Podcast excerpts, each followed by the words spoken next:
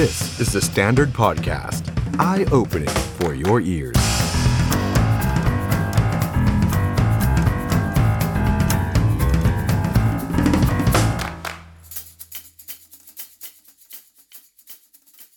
สวัสดีครับ ต้อนรับทุกท่านเข้าสู่รายการ The Standard Now กับผมออฟชัยนนท์หานคีรัตน์ครับคุณผู้ชมครับ วันนี้เรามาเจอกันครับ วันพฤหัสที่ 16 มีนาคม 2566 นะครับ มาคุยประเด็นทางการเมืองกันหน่อยนะครับ เพราะว่าอีกไม่กี่วันเนี่ยคิดว่า การยุบสภาน่าจะเกิดขึ้นแล้วนะครับ วันนี้คุณธนกรวังบุญคงชนะครับรัฐมนตรีประจำสำนักนายกก็ได้ออกมาพูดถึงเรื่องนี้นะครับว่า ไม่วันที่ 20 ก็วันที่ 21นี่แหละครับ ที่พลเอกประยุทธ์น่าจะประกาศยุบสภานะครับ ทีนี้วันนี้ชวนทุกท่านนะครับ มาวิเคราะห์มาคุยเรื่องของการเมืองกันหน่อย เพราะว่ามันมีหลายภาพในช่วงวันสองวันที่ออกมา แล้วก็สร้างความประหลาดใจ หรือบางคนอาจจะบอกว่าไม่ประหลาดใจ เป็นไปตามที่คิดไว้อยู่แล้ว ลองคุยกันหน่อยครับ มาจัดรายการด้วยกันครับ เดี๋ยวสักครู่นึงนะครับ จะพบกับแขกรับเชิญของเราทั้งสองท่านในค่ำคืนนี้นะครับ ชวนอาจารย์ทั้งสองท่านมาวิเคราะห์กันหน่อยนะครับ นั่นก็คือรองศาสตราจารย์ ดร ยุทธพร อิสระชัยครับ จากสุโขทัยธรรมธิราชนะครับ แล้วก็อาจารย์ปริญญาครับ ผู้ช่วยศาสตราจารย์ ดร ปริญญาเทวานริมิตกุลครับ จากมหาวิทยาลัยธรรมศาสตร์นะครับ เดี๋ยวมาดูกันว่าอาจารย์ทั้งสองท่านคิดเห็นอย่างไร เกี่ยวกับประเด็นทางการเมืองต่างๆ นานานะครับ ผมขออนุญาตเริ่มต้นจริง ๆ แล้วแหมช่วงนี้พลเอกประวิตยวงสุวรรณนี่ท่านเนื้อหอมนะกินข้าวบ่อยนะกินข้าวกับคนนั้นคนโน้นคนนี้นะคุณผู้ชมครับ ชวนไปกินข้าวกับพลเอกประวิตยดีไหมฮะ เนี่ย รู้สึกช่วงหลังนี่ขยันเปิดนะเปิดโต๊ะ เปิดโต๊ะกินข้าว ไม่ใช่โต๊ะอย่างอื่นนะโต๊ะกินข้าวนะครับ เนี่ย เออ จริงๆวันนี้ก็มีอีกหนึ่งภาพนะ ที่เป็นฝั่งของคุณธรรมนัทใช่ไหมครับ ที่ก็ไปกินข้าวกับพลเอกประวิตยเหมือนกัน แต่ว่าภาพนี้มันก็มีนัยยะอะไรบางอย่างที่หลายคนบอกว่า เอ๊ะยังไงอะทำไมสามคนจากภูมิใจไทย ไปกินข้าวกับพลเอกประวิตยวงสุวรรณซึ่งเป็นหัวหน้าพรรคพลังประชารัฐ แล้วนั่น นั่นคุณหนูอะคุณหนูอนุทินน่ะ หัวหน้าพรรคภูมิใจไทยไม่ใช่เหรอ และอีกสองท่านนี่โอ้โห เลขาพักเลยนะ คุณศักดิ์สยาม อีกคนก็คุณชาดาไทยเศษ ที่ว่ากันว่าก็มีอิทธิพลในพื้นที่ภาคกลาง โดยเฉพาะในอุทัยธานี ต้องตามกันต่อ ว่าเอ๊ะวงการพูดคุยวงนี้มีอะไร อย่าลืมนะฮะว่าก่อนหน้านี้คุณชูวิทย์ไม่ใช่แค่ก่อนหน้านี้นะตอนนี้วันนี้ด้วยครับ คุณชูวิทย์เล่นงานหนักเลยครับนะว่าจะถึงขั้นยื่นให้ยุบพักภูมิใจไทยรัฐมนตรีศักดิ์สยามถูกยุติการปฏิบัติหน้าที่ไม่พอครับ คุณชูวิทย์บอกว่าขอยื่นยุบพักพรุ่งนี้ก็มีหมายคุณชูวิทย์อีกนะครับ บอกว่า วัดกันไปเลยนะ ใครที่สนับสนุนกัญชา ก็ไปเลือกภูมิใจไทย ใครที่ไม่สนับสนุนก็ไม่ต้องเลือก อะไรแบบนี้รวมไปถึงประเด็นเรื่องของรถไฟฟ้าสายสีส้มด้วยนะครับ หลายเรื่องเหลือเกิน บางคนบอกว่า เอ๊ะ เห็นภาพนี้แล้วเนี่ย หรือว่าเขาเตรียมจับมงจับมืออะไรกันไว้แล้ว แล้วไม่มีพลเอกประยุทธ์หรือเปล่าอยู่ในสมการนี้อะไรอย่างเงี้ย แต่อย่าลืมนะครับคุณผู้ชม ภูมิใจไทยเนี่ย บางคนก็บอกว่า อยู่ได้ทุกขั้วอยู่ได้ทุกฝั่ง เป้าหมายของเขา 80ถึง120 ที่นั่ง ถือว่าเป็นพักขนาดใหญ่เลยทีเดียว แล้วก่อนหน้านี้ก็มีข่าวว่าเอ๊ะ ได้ไปพบกับพลเอกประยุทธ์ด้วยหรือเปล่า อ่าเนี่ย เอายังไงล่ะ หรือมันจะเป็นขั้วเดิม อันนี้ไม่รู้ฮะ หรือมันจะเป็นขั้วเดิมเพื่อสกัดแลนสไลด์ของเพื่อไทย ขั้วเดิมก็คือเนี่ยฮะ รวมไทยสร้างชาติ พลังประชารัฐภูมิใจไทยประชาธิปัตย์ เหมือนเดิมไม่มีอะไรเปลี่ยนแปลง ไอ้ที่เราคิดกันไปต่างๆ นานาว่าเพื่อไทยจะจับกับพลังประชารัฐ เพื่อไทยจะจับกับก้าวไกล เพื่อไทยจะจับกับภูมิใจไทย เอ๊ะมันจะเป็นไปไม่ได้หรือเปล่า เพราะอะไรอย่าลืมนะฮะคุณอนุทินชาญวีรกูล ให้สัมภาษณ์ เช้าวันนี้บอกว่าอืกินข้าวไม่ได้มีนัยยะทางการเมือง นัดกันล่วงหน้านานแล้วนะครับ แล้วก็เนื้อหาหลักๆ ก็คือถามถึงเรื่องตัวเลขสอสอันนี้ก็ยอมรับนะ ว่าตัวเลขสสเป็นเนื้อหาในการพูดคุยกัน แล้วก็บอกด้วยว่าภูมิใจไทยกับพลังประชารัฐเป็นขั้วเดียวกัน คือขั้วรัฐบาลอยู่แล้วพลเอกประวิทย์ก็ให้สัมภาษณ์เหมือนกันบอกว่าทำไมอาจจะกินข้าวด้วยกันไม่ได้เหรอกินข้าวด้วยกันก็เป็นพวกเดียวกันอยู่แล้วอ้าวอ้าวมันยังไงกันล่ะเนี่ยเออทั้งหมดทั้งมวลนะครับ ไม่รู้ว่าเป็นสัญญาณที่ยิงไปที่พลเอกประยุทธ์ หรือยิงไปที่เพื่อไทย หรือยิงไปที่ใคร ตกลงมันยังไงกันแน่ ขณะที่เมื่อวันเสาร์ที่ผ่านมาคุณหมอชลนานสีแก้วหัวหน้าพักเพื่อไทย ไปปราศัยเอาไว้ว่าเพื่อไทยตอนนี้ขยับตัวเลขแล้วนะ เป็นสามร้อยสิบถ้าเป็นสามร้อยสิบเพื่อไทยมั่นใจว่าสามารถจัดตั้งรัฐบาลได้ โดยที่ไม่ต้องง้อสวและไม่ต้องง้อพรรคพลังประชารัฐ แต่วันนี้เมื่อวานนี้ครับ The Standard ของเราได้มีโอกาสสัมภาษณ์คุณอุ้งอิง แพทองธาร ชินวัตรคุณอิงไม่ตอบนี่ย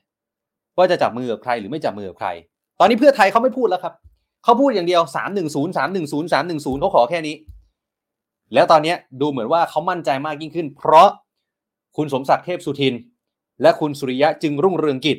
จากกลุ่มสามมิตรเหลือสองมิตรแล้วไม่รู้ ไปแล้ว นี่ ภาพนี้ กราบลาครับ กราบลาลุงป้อม ขอไปอยู่เพื่อไทยดีกว่า แล้วจำได้ไหมครับคุณสมศักดิ์แกบอกแกไม่ถนัดเป็นฝ่ายค้าน แกถนัดเป็นรัฐบาล การที่แกย้ายแบบไปแบบนี้ เอ้ยกำลังสื่อว่าเพื่อไทยมีโอกาสจะได้เป็นรัฐบาลหรือเปล่า เอาล่ะ ผมก็ไม่ใช่ผู้เชี่ยวชาญทางการเมืองครับ ต้องมาคุยกับคนที่คลุกคลีนะแล้วก็วิเคราะห์ทางการเมืองสองท่านนะครับ ท่านแรกก่อนแล้วกันในวันนี้ครับ รองศาสตราจารย์ดร ยุทธพรอิสระชัย จากรัฐศาสตร์มหาวิทยาลัยสุโขทัยธรรมาธิราชครับอาจารย์สวัสดีครับ สวัสดีครับคุณอ๊อฟครับ อาจารย์ครับช่วงนี้การเมืองปวดหัวนะฮะตีความยากเหลือเกิน มันกินข้าวกันบ่อย แล้วกินกันหลายฝ่ายผม ขออนุญาตเอาเริ่มจากวงแรกสุดก่อนหน้านี้ละกัน ภาพวงกินข้าวระหว่างพลเอกประวิตยวงสุวรรณแล้วก็พลพรรคของภูมิใจไทย คุณอนุทิน คุณศักดิ์สยาม คุณชาดาเนี่ย มันสามารถตีความอะไรได้บ้างฮะอาจารย์ว่าเอ๊ะเขาเขาเขาจะจับมือกันแน่ๆหรือจะยังไงฮะอาจารย์ ก็ช่วงนี้ภูมิใจไทยเขาเจอคลื่นลมเยอะครับคุณอ๊อฟครับเขาก็เลยต้องหลบเข้าป่าบ้างนะเข้าไปในป่ารอยต่อ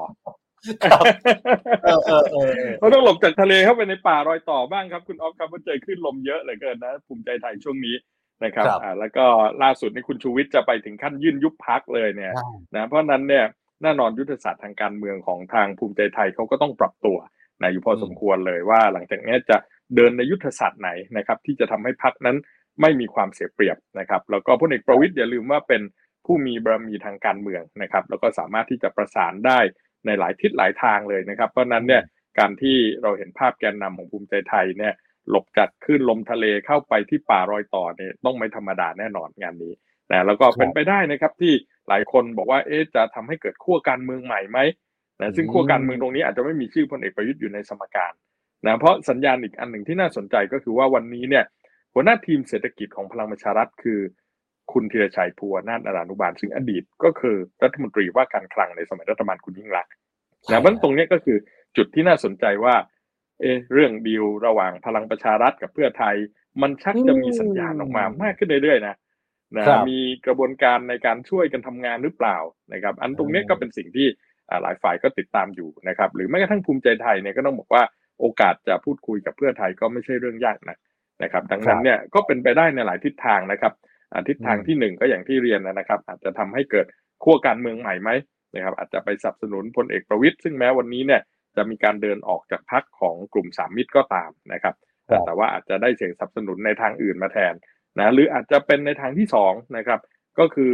เป็นการผนึกกำลังนะครับ เพื่อที่จะอยู่ในขั้วการเมืองเดิมนะครับคือพรรคร่วมรัฐบาลปัจจุบันเนี่ยนะเพื่อที่จะทานกระแสแลนสไลด์นะครับ หลังจากที่ วันนี้เนี่ยพรรคเพื่อไทยก็ประกาศยกระดับแลนสไลด์ไปสู่ 310 ที่นั่งนะแล้วก็มีการย้ายเข้าของสามมิตรเนี่ยนะครับก็ทำให้หลายคนก็จับตานะหรือจะออกมาในทิศทางที่สามนะก็คือว่าพลเอกประวิตยก็เป็นคนกลางในการเชื่อมต่อไปสู่การร่วมรัฐบาลกับพรรคเพื่อไทยนะมันออกได้หลายทิศทางนะครับ ในการกินข้าวครั้งนี้ครับ คืออาจารย์เหมือนเห็นคำถามผม เพราะว่าอาจารย์ได้พูดดักสามทางของผมไว้หมดแล้วว่าเอ๊ะผมจะถามไปทางไหน คือผมก็เลยจะถามว่าไอ้ภาพกินข้าวภาพเดียวเนี่ย มันส่งแรงสะเทือนไปถึงฝั่งไหนบ้างนะฮะฝั่งพลเอกประยุทธ์หรือฝั่งเพื่อไทย ทีนี้เมื่อกี้อาจารย์บอกแล้วว่ามันออกได้หลายทาง ผมถามอาจารย์ตรงๆสถานการณ์ณตอนนี้ อาจารย์คิดว่ามีความเป็นไปได้ว่าจะไปในทางไหนมากที่สุด ผมว่าเป็นไปได้ในทางที่อาจจะมีขั้วการเมืองใหม่เกิดขึ้น นะซึ่งคำว่าขั้วการเมืองใหม่เกิดขึ้นตรงนี้เนี่ย ก็จะไม่ได้ปิดทางฝ่ายค้านนะครับ ไม่ได้ปิดทางเพื่อไทยด้วยนะแล้วก็ไม่ได้ปิดทางพลังประชารัฐ และไม่ได้ปิดทางพรรคร่วมรัฐบาลพรรคอื่นๆนะในปัจจุบันเนี่ยก็เป็นไปได้นะครับและท้ายสุดขั้วการเมืองใหม่ตรงนี้ อาจจะไม่มีรวมไทยสร้างชาตินะคือไม่มีชื่อพลเอกประยุทธ์อยู่ตรงนี้เลย อืมนะก็เป็นไปได้ครับ หรือหรือหรือเป็นเพราะแบบนี้หรือเปล่าฮะ วันนี้นักข่าวเนี่ยไปสัมภาษณ์พลเอกประยุทธ์ยังหงุดหงิดหัวเสียแบบเออ สื่อถามแค่เรื่องคลิปโปรโมทว่าให้มาย้ำมาอยู่รวมไทยสร้างชาติพลเอกประยุทธ์ไงรวมไทยสร้างชาติ คือประเด็นมันเดียวมากแต่ว่าเออพลเอกประยุทธ์แกดูหงุดหงิดมันมันเป็นเพราะเรื่องนี้หรือเปล่าหรือ อาจารย์คิดว่าเออพลเอกประยุทธ์แกก็หงุดหงิดอยู่แล้วทุกวันอะไรเงี้ยครับ จริงๆต้องบอกพลเอกประยุทธ์ก็หงุดหงิดอยู่เป็นประจำอยู่แล้วนะครับในหน้าสื่อที่เราเห็นนะ เพียงแต่ช่วงนี้เนี่ยพอใกล้ยุบสภาใกล้เลือกตั้ง มันเกิดการเคลื่อนไหวของกลุ่มการเมืองต่างๆ เยอะมากขึ้นนะเพราะนั้นเนี่ยก็จะทำให้ พลเอกประยุทธ์ท่านก็อาจจะไม่ค่อยคุ้นชินกับสถานการณ์เหล่านี้เท่าไหร่นะเพราะครั้งนี้เนี่ยต้องบอกพลเอกประยุทธ์ลงสนามเลือกตั้งครั้งแรกนะครั้งที่แล้วเมื่อปี2002นั้นไม่ได้ลงสนามเลือกตั้งนะครับนะเป็นแค่แคนดิเดตของพรรคพลังประชารัฐในเวลานั้นนะแต่ครั้งนี้ก็คือลงสนามเลือกตั้งเป็นครั้งแรกเพราะนั้นเนี่ยสถานการณ์แบบนี้แล้วในยุคปัจจุบันเนี่ยต้องบอกว่าอำนาจคอสชนะไม่เหมือนเก่านะการเลือกตั้งเมื่อปี 62 ตอนนั้นยังมีคอสชอยู่นะครับ ครั้งนี้ไม่มีแล้ว เพราะนั้นเนี่ยการจะทำอะไรได้อย่างเป็นเสร็จเด็ดขาดไม่ง่ายเหมือนเก่า นะดังนั้นเนี่ยต้องบอกว่าบันไดสีขั้นพลเอกประยุทธ์วันนี้เนี่ยอาจจะไม่ถึงฝั่งฝันเนี่ยก็เป็นไปได้นะครับนะที่บอกบันไดสีขั้นเนี่ยขั้นแรกก็คือการมีกติกาที่เอื้ออำนวยนะซึ่งก็คือรัฐธรรมนูญฉบับนี้ดีไซน์เพื่อพวกเรานะนะส่วนขั้นที่สองเนี่ยก็คือการจะต้องไปรวบรวมกลุ่มการเมืองนะบ้านใหญ่บ้านเล็กอะไรต่างๆ กวนการเมืองต่างๆ เข้ามาสู่พรรคการเมืองนะที่ตั้งใหม่นะครับ บันไดขั้นที่สามนะก็คือการไปพูดคุย นะหลังการเลือกตั้งนะครับกับพรรคการเมืองต่างๆ ในการที่จะมาจับขั้วจับกลุ่มกันนะแล้วก็ในขณะเดียวกันต้องไปพูดคุยกับทางสวด้วยนะครับ ซึ่งอันนี้เป็นสิ่งที่พลเอกประยุทธ์นะได้เปรียบอยู่แล้วในเรื่องสว250นะไปสู่บันไดขั้นที่ 4 ก็คือการได้รับเลือกกลับมาเป็นรัฐมนตรีอีกครั้ง แล้วก็การจัดตั้งรัฐบาลนะครั้นี้บันไดทั้ง 4 ขั้นในพลเอกประยุทธ์จะเดินไปถึงขั้นที่ 4 ได้ไหมนะณวันนี้ต้องบอกว่าไม่ง่ายนักแล้วนะครับ แล้วก็โจทย์ทางการเมืองมันก็ไม่เหมือนเดิมเท่าไหร่ นะเพราะนั้นเนี่ยแม้พลเอกประยุทธ์จะมีสว250แต่สว250นั้นก็ต้องอยู่บนพื้นฐานของการผ่านบันไดในขั้นที่2และขั้นที่3ให้ได้ก่อนนะนั่นคือการรวบรวมเสียงของบรรดาสสแล้วก็พรรคการเมืองต่างๆ นั่นเองครับ ครับ อาจารย์ประเมินว่า สว250เนี่ยจะอยู่ฝั่งพลเอกประยุทธ์หมดเลยไหมครับคือคือมีมีบางท่านบอกว่าเฮ้ยเขาเขาตกลงกันไปแล้วว่า 200 อยู่กับพลเอกประยุทธ์ อีก 50 นี่เป็นพวกพลเอกประวิทย์อะไรอย่างเงี้ยแบ่งกัน 200 กับ 50 อาจารย์ประเมินเสียงสวไว้ยังไงฮะคือสว250 เนี่ยเขาจะเคลียร์กันเรียบร้อยก่อนครับคุณอ๊อฟก่อนที่จะโหวตแน่นอนนะเราจะไม่เห็นภาพเสียงแตกอย่างมากมายเหมือนในสภาผู้แทนราษฎรละครับนะที่จะโหวตครึ่งหนึ่งไปพลเอกประยุทธ์ครึ่งหนึ่งพลเอกประวิทย์อะไรต่างๆ แบบที่หลายคนคาดการณ์อย่างนั้นนะครับว่าสวเนี่ยมีทั้งสายลุงตู่ลุงป้อมอะไรก็ว่าไปเนี่ยนะแต่ว่าสุดท้ายจะไม่เป็นอย่างนั้นหรอกครับ เพราะถ้าเราดูเนี่ยเราเห็นได้เลยว่าการเคลียร์กันนะครับในขั้วอนุรักษ์นิยมเนี่ยเขาเคลียร์กันง่ายกว่าขั้วเสรีนิยมนะในการพูดคุยกันว่าเอาละในเมื่อคนนี้มานะครับมากกว่าอีกคนหนึ่งนะจะเทเสียงสนับสนุนอะไรต่างๆเนี่ยอันนี้เป็นสิ่งที่มีโอกาสจะเกิดขึ้นได้มากกว่านะแล้ววันนี้อย่าลืมว่าบัตรเลือกตั้งเนี่ยมันมี2ใบใช่ไหมครับใบหนึ่งนั้นก็คือเลือกแบบแบ่งเขตเลือกตั้งใบหนึ่งก็คือการเลือกพักนะแล้วก็ในทางอ้อมมันก็คือการเลือกแคนดิเดตนายกด้วย ใบที่เลือกแบ่งเขตเลือกตั้งเนี่ยใบเนี้ยผมว่าค่อนข้างที่จะนิ่งละนะครับที่เราจะเห็นแล้วว่าในแต่ละพื้นที่เนี่ยนะใครจะมาแรงนะครับแน่นอนอาจจะมีสสเก่าสอบตกไปบ้างนะจะมีบ้านใหญ่ที่หายไปบ้าง อาจจะมีช้างถูกล้มไปบ้างนะนั่นก็เป็นเรื่องปกติทางการเมืองนะที่จะมีสสเก่าส่วนหนึ่งเนี่ยหายไปนะแต่ว่าในระดับหนึ่งเนี่ยมันก็จะมีสสที่เราพอเห็นหน้าค่าตาได้แล้วล่ะจะเป็นทั้งคนรุ่นเดิมหรือว่าคนรุ่นใหม่อะไรที่จะเข้ามานะว่าในเขตพื้นที่เนี้ย นะมันจะลงตัวยังไงนะครับ แต่อีกใบหนึ่งเนี่ยคุณออฟคือใบที่เลือกสสทีรายชื่อนะใบเนี้ยวันนี้ยังไม่มีการเคลียร์นะครับนะว่าในคู่อุดมการเนี่ยจะเทยังไงเพราะแต่ละพรรคก็ต้องต่อสู้แข่งขันกันนะมันจะเกิดการเคลียร์ต่างๆเนี่ยหลังจากเห็นตัวเลขนะหลังจากเห็นตัวเลขในวันเลือกตั้งนี่แหละนะครับ มันก็เห็นทิศทางว่าเอาละการเมืองจะไปทางไหน ใครจะจับขั้วกับใครยังไง ใครจะหนุนชูฝั่งไหน สวจะว่าอย่างไรอะไรแบบนี้นะมันจะเห็นภาพตอนนั้นแหละครับคุณอ๊อฟ ครับครับถ้าอย่างนั้นแล้วอาจารย์คือที่เรากำลังคุยกันตอนนี้อาจารย์บอกว่าช้อยส์ที่เป็นไปได้มากที่สุดนะครับ ที่เราเห็นภาพพลังประชารัฐ เห็นภาพภูมิใจไทย อาจจะไม่มีรวมไทยสร้างชาติของพลเอกประยุทธ์หนูอยู่ในนั้นเนี่ย แต่อีกมุมนึงเนี่ยพักเพื่อไทยเนี่ยเขาขยับเป้าจาก 250 เนี่ย เพิ่มเป็น 310 แล้วเหมือนเขาพยายามจะส่งเสียงคำว่าแลนสไลด์ให้ดังกว่าเดิม โดยที่ไม่พูดถึงการจับมือกับพักอื่น ตอนนี้ไม่พูดแล้ว ไปสื่อไหนก็แล้วแต่เนี่ยพยายามเลี่ยงไม่พูดแต่พูดอยู่ประโยคเดียว 310 เราจะ 310 เราจะพักเดียวเราจะไม่จับกับใคร เอ๊ะตรงนี้มันมันกำลังสะท้อนอะไรหรือเปล่าฮะอาจารย์ ผมว่ามันมาจากปัจจัยหลายอย่างนะครับ ประการแรกเลยก็คือว่าการชู 250นะในการแลนสไลด์ครั้งแรกเนี่ยนะมันก็ถูกตั้งคำถามเยอะว่าตกลงแล้วจะทลายด่านสวได้ไหมนะอันนั้นก็คือสิ่งซึ่งเป็นโจทย์ใหญ่ของพรรคเพื่อไทยด้วย ส่วนปัจจัยประการที่ 2 ก็คือว่า การที่พรรคเพื่อไทยนั้นถูกตั้งคำถามในเวทีของการหาเสียงเลือกตั้งในเยอะเหลือเกินว่า ตกลงแล้วจุดยืนเพื่อไทยจะยังไงนะมีทั้งสิทธิ์เก่าเช่นจตุพรพรมพันธ์ก็ตั้งคำถามเหล่านี้นะว่าบอกให้ชัด ๆ ว่าจะร่วมกับพรรคไหนนะหรือไม่ร่วมกับพรรคไหนอะไรอะไรอันนี้คือคำถามที่เพื่อไทยเผชิญอยู่เยอะเพราะนั้นเนี่ยการประกาศตัวเป็นรัฐบาลพรรคเดียวไปเลยนะก็น่าจะเป็นทางเลือกสำหรับเพื่อไทยณเวลานี้นะครับแต่ว่าพอเอาเข้าจริงถ้าไปได้ถึงจุด 310 จริงๆเนี่ยยังไงเดี๋ยวก็ต้องมีพรรคอื่นมาร่วมด้วย นะเพราะว่ายังไงก็ตามรัฐบาลพรรคเดียวเนี่ยเพื่อไทยเองเขาก็เคยมีประสบการณ์นะครับในการเลือกตั้งเมื่อปี 2548นะเวลานั้นไทยรักไทยเข้ามาเนี่ยโอ้ถล่มทลายเลยนะแต่สุดท้ายมันไม่ได้นะการเมืองเนี่ยมันเหมือนกินเหล้าครับคุณออฟครับ กินเหล้าคนเดียวนี่เมาตายเลยแต่กินเหล้าไม่ต้องกินกับเพื่อนนะคุณออฟครับกินคนเดียวเมาตายครับกินไม่ได้หรอกนะมันก็เหมือนอำนาจทางการเมืองต้องมีการแชร์ เพราะนั้นเนี่ยเอาเข้าจริงเนี่ยมาถึงจุดหนึ่งเนี่ยนะมันก็จะต้องมีเรื่องของกระบวนการในการที่จะ แสวงหาพันธมิตรทางการเมืองนะนี่คือปัจจัยประการที่ 2 ส่วนปัจจัยประการที่ 3 นั้นเนี่ยมันก็เป็นการปลุกกระแสนะครับของเรื่องแลนสไลด์เพราะว่าแลนสไลด์250เนี่ยสังคมก็ได้ยินมาระยะหนึ่งละนะหลังๆมันก็เริ่มที่จะแผ่วอยู่เหมือนกัน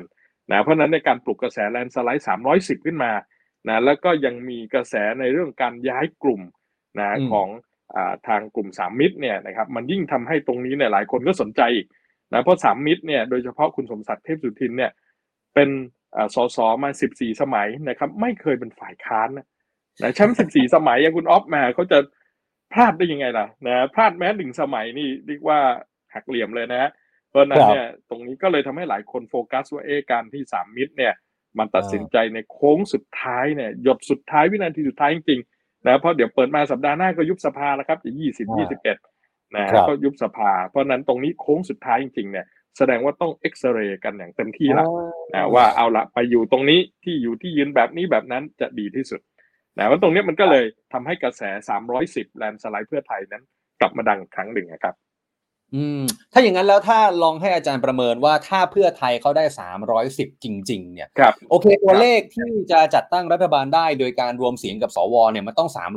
376 สมมติเพื่อไทย 310 แล้วเนี่ย อาจารย์มองว่าเป็นไปได้ไหมครับที่เพื่อไทยจะไม่จับกับพลังประชารัฐหรือภูมิใจไทยและไอ้สมการขั้วใหม่ของอาจารย์มันอาจจะไม่เป็นจริง แต่ว่ามันกลายเป็นขั้วเดิม ก็คือเพื่อไทยก้าวไกลเสรีรวมไทยอ่าไทยสร้างไทยอะไรแบบเนี้ย พอไหมอาจารย์ แล้วอีกฝั่งหนึ่งเขายอมไหมใช่ไหมอ่าเหมือนที่ผมบอกคุณอ๊อฟไงผมขอขั้นนิดนึง แต่คุณหมอชลนานหัวหน้าพักเพื่อไทยวันนี้แกไปให้สัมภาษณ์แกดูมั่นใจมากว่า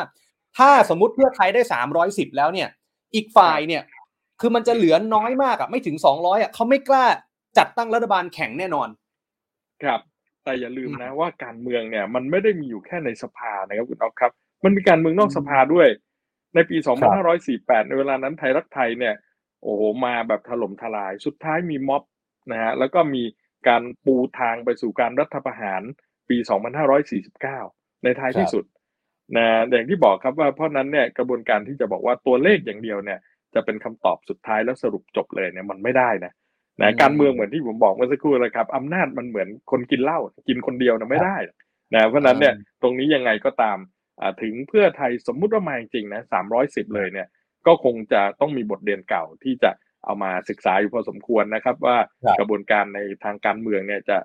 ต้องมีการแบ่งสรรอำนาจอะไรกันอย่างไรต่าง ๆ เหล่านี้เพราะนั้นโอกาสที่เราจะบอกว่าไม่มีพรรคอื่นมาจับเลยเนี่ย สมมุติว่าได้สามร้อยสิบจริง ๆ ผมว่าก็อาจจะไม่ถึงขั้นนั้นหรอกนะแต่ประเด็นณวันนี้คือต้องไปให้ถึงสามร้อยสิบก่อนนะครับแล้วสามร้อยสิบเนี่ยโจทย์ใหญ่มากนะฮะโจทย์ใหญ่มากๆเลยทีเดียวเพราะว่าไม่ใช่เรื่องที่ง่ายเลยสำหรับสามร้อยสิบนะฮะแต่วันนี้เนี่ยพอมีการเคลื่อนไหวของกลุ่มสามมิตรเข้ามาเนี่ย ผมคิดว่า 200 ต้นๆนนั้นเป็นไปได้นะครับ แล้วก็ถ้ากระแสมาดีๆ แรงๆ เนี่ย 250 มีโอกาสได้เห็นนะเพราะว่าณวันนี้เนี่ยเชื่อว่าเพื่อไทยเสียงก็น่าจะอยู่ประมาณสัก 200 นะ โดยประมาณนะครับอพอได้สามมิตรมาอีกสักสิบกว่าที่เนี่ยนะสิบกว่าที่ก็ไป 200 กว่ากว่าแล้วนะถ้ากระแสดีๆเนี่ยจะดันไปถึง 250 เป็นไปได้นะแต่ก็ยังถือว่าเป็นเรื่องที่ยากแล้ว ส่วน 310 นี่โอ้ยากมากเลยทีเดียวครับ ครับ ครับเอาอย่างนี้อาจารย์สมมุติว่าคือ 310เนี่ยหลายคนก็ไม่ค่อยเชื่อหรอกครับ ว่าจะเป็นไปได้หรือเปล่า อันนี้แฟนๆเพื่อไทยอย่าโกรธผมนะ สมมุติว่าถ้าไปไม่ถึง 310อะเป็นแบบที่อาจารย์ว่าอาจจะ 210 220 250 อาจารย์คิดว่าสมมุติถ้าเขาได้ประมาณ 200 กว่าเนี่ยเขาจะจับกับใครก่อนระหว่างภูมิใจไทยกับพลังประชารัฐฮะหรือต้องไปรอดูคะแนนอีกทีนึงจริง ๆ จับได้ทั้งสองพักเลย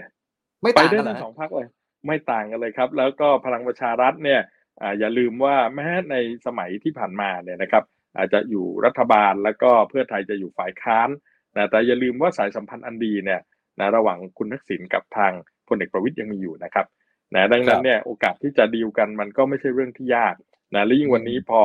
เราเห็นหน้าตาของทีมเศรษฐกิจนะของทางอ่าพลังประชารัฐเนี่ยหลายคนก็ตั้งคำถามว่าเอ๊ะอ่าทำไมดูทีมเศรษฐกิจเนี่ยน่าจะหน้าตาคล้ายๆกับ อ่าอดีตอ่าทีมเศรษฐกิจของทางพรรคพลังประชาชนพรรคเพื่อไทยหรืออะไรเงี้ยนะเพราะฉะนั้นตรงนี้เนี่ยก็มีสิ่งที่อ่าโอกาสจะพูดคุยเนี่ยก็ผมว่าก็คงไม่ยากนักอะนะครับอืมในการที่จะพูดคุยกันกับทางอ่าพลังประชารัฐนะครับ และยิ่งโดยเฉพาะวันนี้พลเอกประวิตยก็เปิดเส้นทางนะครับให้กับพรรคที่กว้างขึ้นเยอะ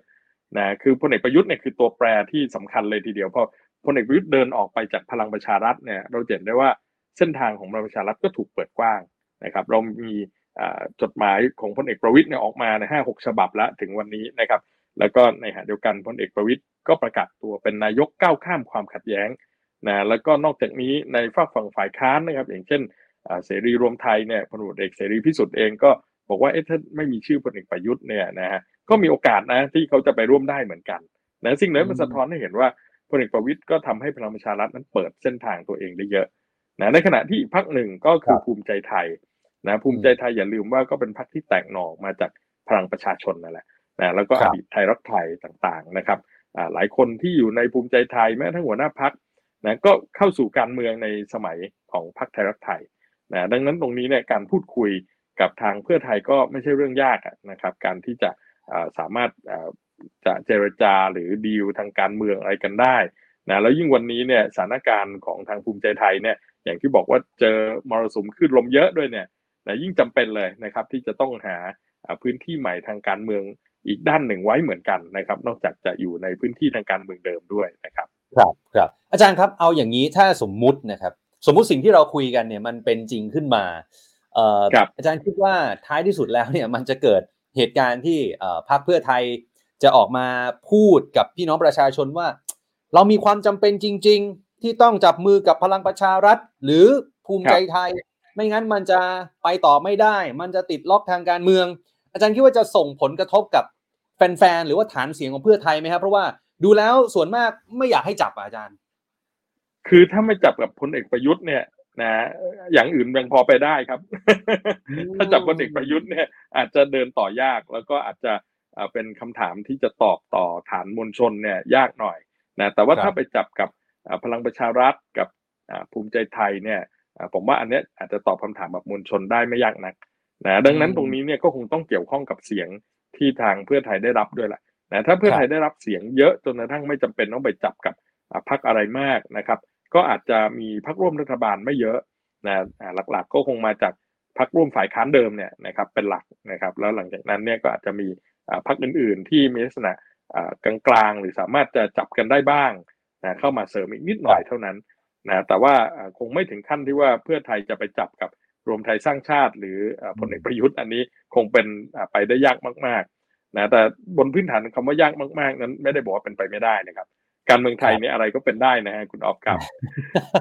อะถ้าอย่างนั้นถ้าอย่างนั้นตอนนี้เนี่ยอะฝั่งอะฝั่งขั้วเดิมแล้วกันนะก็คือฝั่งครับฝ่ายค้านตอนเนี้ยครับอาจารย์ บางคนเขาบอกครับว่าอยากได้สมการที่ดีที่สุดในมุมของฝั่งฝ่ายครับค้านนะก็คือเอาฝ่ายค้านอืมชุดนี้แหละ เพื่อไทยก้าวไกลเสรีรวมไทย แล้วก็อาจจะไปรวมกับครับอะประชาชาติหรือไทยสร้างไทยหรือใครก็แล้วแต่เนี่ย แปลว่าคณรับวันเนี้ยก้าวไกลเขาประกาศชัด ว่าเขาไม่เอาสามครับปอจะปอประยุทธ์ปอประวิทย์ปอป๊อกเขาไม่เอาสักปอแหละ ไม่รู้คนอื่นจะเป็นยังไง แปลว่าณวันนี้ถ้าก้าวไกลจะเป็นรัฐบาลคือมีสมการเดียวเลยป่ะฮะอาจารย์คือก้าวไกลเนี่ยต้องบอกว่าเขาก็เป็นพรรคซึ่งจุดยืนเขาก็ชัดเจนนะครับ ตามสไตครัล์บของคนรุ่นใหม่ นะเพราะฉะนั้นเขาก็ประกาศชัดอะนะครับ ว่าเขาจะร่วมกับใครไม่ร่วมกับใครไม่เอาอ่าพรรคที่สืบต่อจากอ่าระบอบเผด็จการอะไรต่างๆ ก็ตามแต่นะแต่ว่าในทางการเมืองจริง ๆ แล้วเนี่ยมันไม่ได้เป็นอย่างนั้นทั้งหมดนะสิ่งที่ครับเห็นกับสิ่งที่เป็นมันไม่เหมือนกันนะครับนะในทางอุดมคติเราอาจจะมองอย่างนั้น แต่ว่าในสภาพความเป็นจริง อาจจะไม่ได้เป็นอย่างนั้นได้ทั้งหมดนะเราดูตัวอย่างกรณีของพรรคเพื่อไทยเนี่ยจริง ๆ เพื่อไทยต้องบอกว่าเป็นพรรคที่ มีเส้นทางทางการเมืองยาวนานถึง 20 ปีนะตั้งแต่สมัยไทยรักไทยนะเจอการรัฐประหารสองครั้งนะในรัฐบาลของพรรคเพื่อไทยจะชื่ออะไรในอดีตก็ตามแต่นะเจอเรื่องของการชุมนุมนะเจอเรื่องของม็อบนะครับต่างๆนะฮะร่วม 10 ปีนะครับ เพราะฉะนั้นตรงนี้เนี่ยก็เป็นสิ่งที่สะท้อนเห็นนะฮะว่าประสบการณ์ที่ถูกยุบพักก็ดี การรัฐประหารนะครับม็อบหรืออะไรต่างๆ ก็ดีเนี่ยก็ทำให้ก้าวย่างในการเมืองของเพื่อไทยเขาก็ต้องไปด้วยความละเอียดรอบคอบ นะครับ เพราะนั้นเนี่ยก็อาจจะสไตล์ไม่เหมือนกับทางก้าวไกล ก้าวไกลเขาก็เป็นสไตล์คนรุ่นใหม่ เพราะนั้นก็คือเขาก็ตรงไปตรงมานะว่าเขาเอาแบบไหนไม่เอาแบบไหนนะครับ ซึ่งก็เป็นสไตล์การเมืองอีกแบบหนึ่งครับครับอะพูดถึงประชาธิปัตย์หน่อยแล้วกันนะครับ เพราะว่าดูเหมือนว่าเลือดไหลออกไม่หยุดจริง ๆ ล่าสุดนี่คุณจุติชัยเลิกก็ย้ายไปอยู่กับพลเอกประยุทธ์ที่รวมไทยสร้างชาติโอ้โหอาจารย์มองว่าประชาธิปัตย์ครั้งนี้นี่ จะมีหนทาง comeback กลับมาได้ไหมอาจารย์ โอ้ต้องบอกว่าเป็นงานที่หนักและงานที่เหนื่อยมากๆสำหรับประชาธิปัตย์นะวันนี้เนี่ยประชาธิปัตย์เองในภาคใต้นะครับ ก็ถูกเจาะโดยฐานของทางพลังประชารัฐเมื่อปี 2562 นะครับเจาะโดยภูมิใจไทยนะครับในเวลานั้น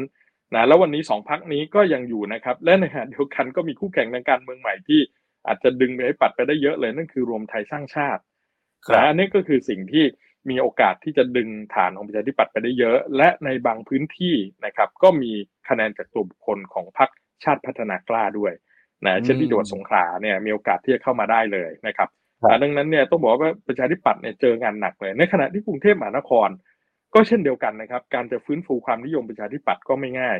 นะเพราะว่าในกรุงเทพมหานครเนี่ยเจ้าถิ่นเดิมตอนการเลือกตั้งเมื่อปี 62นะเขามีอยู่แค่3พรรคนะคือพรรคเพื่อไทยพรรคก้าวไกล แล้วก็พลังประชารัฐ นะวันนี้เพื่อไทยก้าวไกลผมว่ายังยืนอยู่นะยังยืนอยู่ พลังประชารัฐลดลงนะลดลงอันเนื่องมาจากสสย้ายพักนะสสบางคนย้ายไปอยู่เพื่อไทยยังมีเลยในกรุงเทพมหานครนะบางคนย้ายไปอยู่ทางภูมิใจไทยนะครับต่างๆก็มีนะเพื่อไทยอาจจะเสียพื้นที่ไปบ้างให้กับไทยสร้างไทยนะครับ ซึ่งเป็นพรรคที่ตั้งใหม่ซึ่งอันนั้นก็มาจากฐานตัวบุคคลต่างๆนะครับ แต่ว่าหลักๆก็คงจะเป็นเพื่อไทยกับก้าวไกลนะพลังประชารัฐ อาจจะได้น้อยลงนะครับ แล้วก็อาจจะมีพรรคใหม่ ๆ เข้ามา เช่น ไทยสร้างไทยนะอาจจะมีภูมิใจไทยนะครับ แทรกเข้ามาได้บ้างนิดหน่อยนะแล้วก็ตรงนี้เนี่ยต้องบอกพื้นที่ของประชาธิปัตย์นั้น ถ้าได้กลับมาผมว่าไม่เยอะสำหรับในกรุงเทพมหานครนะหรืออาจจะไม่ได้กลับมาเลยก็ได้ เพราะว่าปัญหาประชาธิปัตย์วันนี้เนี่ยมันมีสำคัญอยู่สองส่วนเลยหนึ่งคือปัญหาในเชิงโครงสร้าง และว่าทำองค์กรของพรรคสองคือปัญหาเรื่องของการเมืองภายในพรรคนะครับโดยเฉพาะ การเมืองที่เกิดขึ้นกับหัวหน้าพรรคท่านปัจจุบันนะนี่คือเรื่องที่ใหญ่นะแล้ววันนี้ประชาธิปัตย์ก็พยายามจะมีกลยุทธ์เช่นมีอ่าวิดีโอนะฮะนำเสนอหัวหน้าพรรคขี่ม้าอะไรก็ตามแต่หรือว่ากลยุทธ์จะเอาอดีตสามหัวหน้าพรรคไม่ได้ช่วยอะคุณออฟยิ่งเอาอดีตสามหัวหน้าพรรคเนี่ย เหมือนกับอะไรก็เหมือนกับเปิดรายการรีรันนะฮะคุณออฟครับแล้วรายการที่รีรันเนี่ย เป็นรายการที่ฉายเมื่อ 20 ปีที่แล้วด้วย นะฮะถามว่าใครจะดูครับ ยุคนี้เขาดู YouTube อยู่อะไรกันหมดแล้วครับคุณออฟครับนะฮะดู Netflix ดูอะไรกันหมดแล้วรายการรีรันไม่มีใครก็ดูแล้วครับนะนี่ก็คือสิ่งซึ่งเป็นปัญหาใหญ่ไงนะเพราะพิชาปัตไม่ได้มีของใหม่มาขาย ก็กลับไปรีรันของเก่านะวันนี้อาจจะเห็นภาพของคนรุ่นใหม่เข้ามาประชาธิปัตย์นะครับ จริง ๆ แล้วเนี่ยต้องบอกว่าไม่ใช่ครั้งแรกนะประชาธิปัตย์เขามีคนรุ่นใหม่เข้ามาตลอดนะครับ แม้กระทั่งคุณอภิสิทธิ์เวชชาชีวะเนี่ยใช่แม้ทั้งคุณอภิสิทธิ์เวชชาชีวะใน อดีตในปี 2535 คุณอภิสิทธิ์ก็คือคนรุ่นใหม่ของประชาธิปัตย์นะผ่านไป 30 ปี 2565 มาถึง 2566 แล้วเนี่ยนะกลายเป็นว่าท้ายที่สุดคนที่ต้องเดินออกจากประชาธิปัตย์ก็คือคุณอภิสิทธิ์ในฐานะหัวหน้าพักด้วยในเวลานั้นที่เดินออกนะหรือแม้กระทั่งคุณไอติมนะครับหลานคุณอภิสิทธิ์มาอยู่แป๊บหนึ่งนะอยู่ได้มานานก็เรียกว่าเหมือนกับปลาผิดน้ำอะนะเขาก็ไปอยู่ที่อยู่ที่ยืนที่มันเป็นปลาถูกน้ำแบบเขามากกว่า เพราะฉะนั้นตรงเนี้ย จึงสะท้อนเห็นว่าปัญหามันไม่ได้บอกว่าพรรคประชาธิปัตย์นั้นไม่มีคนรุ่นใหม่ แต่ปัญหามันอยู่ที่ว่าคนรุ่นใหม่นั้น ไม่เคยเปลี่ยนแปลงอะไรในประชาธิปัตย์ได้ นี่คือสิ่งสำคัญเพราะตัวโครงสร้างพรรคอย่างที่เรียนเมื่อสักครู่นะเพราะอันนี้คือสิ่งที่ประชาธิปัตย์ต้องปรับครั้งใหญ่เลยทีเดียวครับ ถ้าถ้าอย่างนั้นแล้วอาจารย์ครับคือคือผมคิดว่าการเลือกตั้งคราวนี้คงจะไม่มีการเปลี่ยนแปลงแล้วล่ะสำหรับผู้นำทัพของประชาธิปัตย์เพราะว่ามันใกล้มากๆแล้ว แต่ถ้าสมมติ ผมสมมติสมมตินะแฟนๆประชาธิปัตย์ก็อย่ามาว่าผมนะ อันนี้ผมสมมตินะ สมมุติว่าการเลือกตั้งคราวนี้ประชาธิปัตย์แบบหวบเลยอาจารย์แบบเหลือแบบยี่สิบสามสิบกลายเป็นพรรคขนาดกลางหรือพรรคขนาดเล็กแบบเนี้ยเอ่อมีโอกาสที่คุณจุรินทร์เนี่ยจะโดนโหวตออก แล้วก็คุณอภิสิทธิ์ comeback ไหมฮะหรือว่ายังไงอาจารย์มองยังไงหรือหรือคุณอภิสิทธิ์อาจจะ comeback มาก่อน เป็นแคนดิเดตนายกเบอร์สองมันพอจะเป็นไปได้ไหมฮะแต่ว่าคุณอภิสิทธิ์แกก็ค่อนข้างชัดนะว่าแกก็ยังไม่เอาพลเอกประยุทธ์หรือยังไงอย่างเงี้ยครับ คือณวันนี้เนี่ยคุณจุรินทร์ออกไปแล้วใครจะมาแทนล่ะอ่านี่ก็เป็นสิ่งที่เราก็ยังไม่เห็นภาพในประชาธิปัตย์นะครับสำหรับคุณอภิสิทธิ์ผมว่าคุณอภิสิทธิ์เองยังไม่เข้ามานะสถานการณ์และเวลาแบบนี้ของพรรคนะเพราะฉะนั้นเนี่ยจะหาคนมายากนะครับดังนั้นเนี่ยก็ต้องอาศัยการปรับตัวโครงสร้าง เพราะผมเชื่อว่าประชาธิปัตย์เองไม่สามารถจะมีวีรบุรุษขี่ม้าขาวแบบในวิดีโอที่นำเสนอได้นะครับนะแต่สิ่งที่ประชาธิปัตย์ต้องมีคือการปรับ โครงสร้างของพรรคนะไปสู่พรรคที่มีความเป็นสมัยใหม่ทางการเมืองและมีความก้าวหน้าทางการเมือง อืมงั้นแปลว่า อ่าผมขออีกนิดนึงแล้วกันนะฮะไม่ว่าจะเป็นดรเอหรือว่าคุณเดียร์ วทันยา หรือคุณเมธีลาบานูนเข้ามานี่ไม่ช่วยทำให้พรรคประชาธิปัตย์ดูสมัยใหม่ หรือดู fresh ขึ้นเหรอฮะอาจารย์ อย่างที่ผมบอกคุณออฟเมื่อสักครู่ไงปัญหาประชาธิปัตย์ไม่ได้บอกประชาธิปัตย์ไม่มีคนรุ่นใหม่ แต่คนรุ่นใหม่ไม่เคยสามารถจะเปลี่ยนอะไร ที่เป็นประชาธิปัตย์ได้ เนี่ยปัญหาอยู่ตรงนี้มากกว่า ครับครับครับอะโอเคครับ วันนี้พอหอมปากหอมคอนะครับ อาจารย์เดี๋ยวไว้คงมีโอกาสได้พูดคุยกับอาจารย์อีกเพราะว่าการเมืองกำลังเข้มข้นเลย วันนี้ขอบคุณนะครับ อาจารย์ครับครับยินดีครับ สวัสดีครับ